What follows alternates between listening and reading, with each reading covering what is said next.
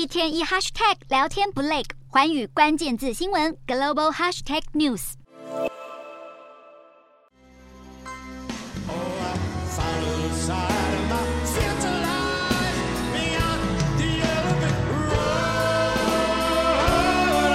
国国宝级歌手艾尔顿强从二零一八年就发起的《再见黄砖路》告别巡回演唱会，曾经在美国道奇体育场进行全球转播，吸引无数歌迷共襄盛举。中间一度因为新冠疫情而暂停两年，随后又大开金嗓，最终于二零二三年七月八号在瑞典斯德哥尔摩画下完美句点。高龄七十六岁的艾尔顿强需要扶着辅具才能站立，但行动不便的他依旧对演出有着巨大热情，更在乐坛拥有无远弗届的影响。奖励英国酷玩乐团 Coldplay 八号晚间在瑞典哥特堡演唱会，更特地表演强叔著名的《火箭人》，隔空致敬外，更现场连线，表达对强叔的敬爱与感谢。艾尔顿强超过五十年的歌手生涯，共获颁五座格莱美奖，七十多首歌曲进入告示牌的百大单曲榜。今年也积极和新生代的歌手合作，像是和杜娃、黎波合唱，广受好评的这一首《冷酷的心》。